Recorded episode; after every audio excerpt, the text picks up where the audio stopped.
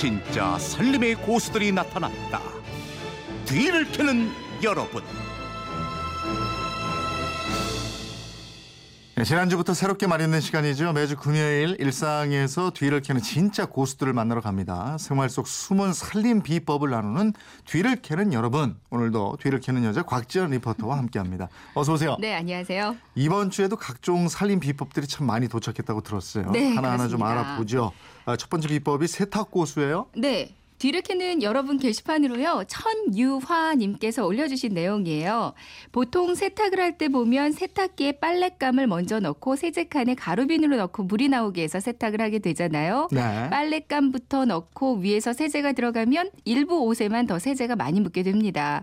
그래서 순서를 바꿔서 세탁기에 물과 가루비누를 먼저 넣어요. 음. 그럼 물비누가 되죠. 그리고선 빨랫감을 넣는데요.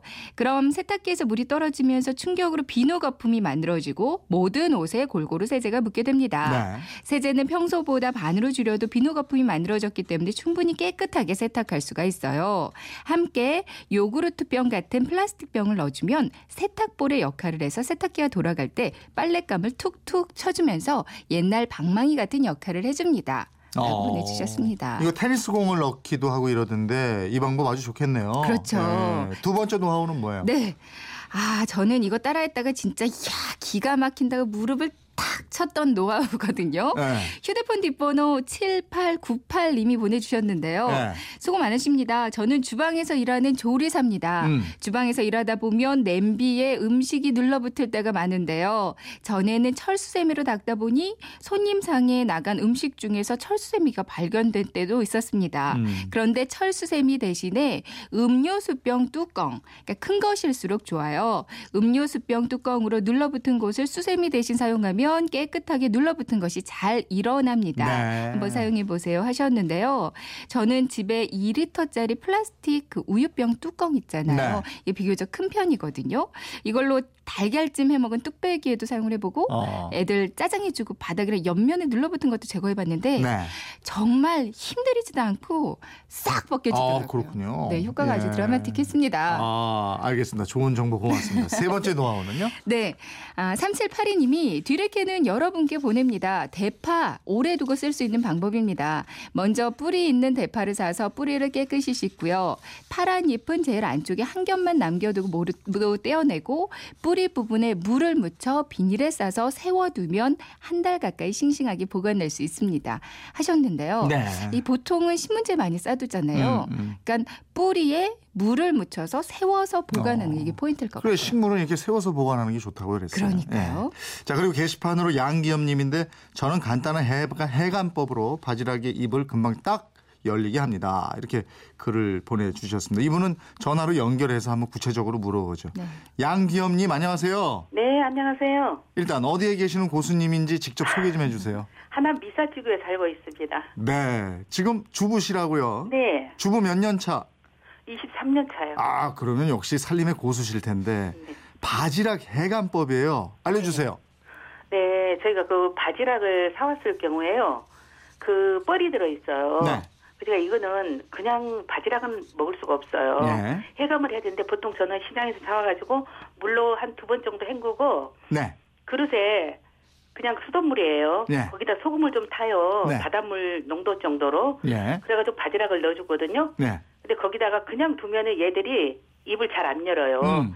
근데 까만 봉지를 씌워놓죠. 어, 어둡게 하는구나. 예. 그럼 까만 봉지를 씌우면 얘들이 밤, 그, 그, 뻘 속에 들어있는 것처럼 깜깜해요. 네, 네. 그러니까 입수관, 출수관 활발이 굉장히 되면서 그게 활발해지면서 금방 한 두세 시간이면 거의 다 뻘을 다 아, 뺐어요. 그래요. 예. 예. 그리고 이제 이게 뻘을 다 뺐다가 이제 그러면 이제 몇 번 씻어가지고 두는데 그 속에 죽은 뻘이 있어요. 바지락 보면은 예. 100% 뻘만 들어있는 거. 네. 바지락 살안 들어 있는 거. 예. 그거는 이렇게 바가지 같은 플라스틱에 놓고 키질하듯이 예.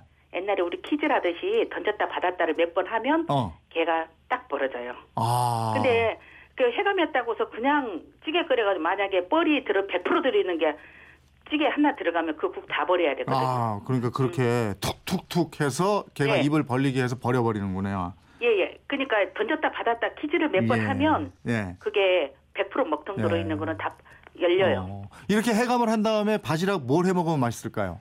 저는 바지락을 육수로도 많이 쓰고 저는 좀 많이 사다 넣는 편이에요. 칼국수 그래. 우리는 흔히 아는데 예? 바지락 칼국수 좋아하는데. 아, 칼국수뿐이 아니고 찌개 찌개고 어디고 예. 조금씩 다 넣으면 다 맛이 동태찌개도 네. 조금 넣고 뭐 생선 요리 같은 거 그렇군요. 일반 된장찌개도 몇 개씩 넣으면 맛있어요. 네, 이렇게 만나게 해서 아이들 잘 키우셨겠네요. 저는 예예. 근데 그 바지락을 예. 이거를 많이 사다가 예. 일한 번씩 먹을 수 있게 딱딱 담아서 냉동에 넣습니다. 네. 냉동에 넣는데 그게 또 그다음에 팁이 뭐냐면 찌개를 끓이나 된장찌개 같은 거 끓일 때 이게 바지락이 넣고 싶잖아요. 네. 근데 이거를 미지근함을 넣으면은 바지락 입 안 열어요. 예. 팔팔 끓을 때 집어넣어야 돼요. 아, 이것도 노하우네. 팔팔 예. 끓을 때. 팔팔 끓을 때탁 투하한다 생각하고 예. 넣으셔야지 예. 이게 제대로 입이 열리고 네. 맛있어요. 알겠습니다. 오늘 해감법하고 만나게 이거 국 내는 방법까지 알려주셨습니다. 양기염님께는 저희가 특별히 백화점 상품권하고 오메가3 선물 보내드릴게요. 오늘 고맙습니다. 네, 감사합니다.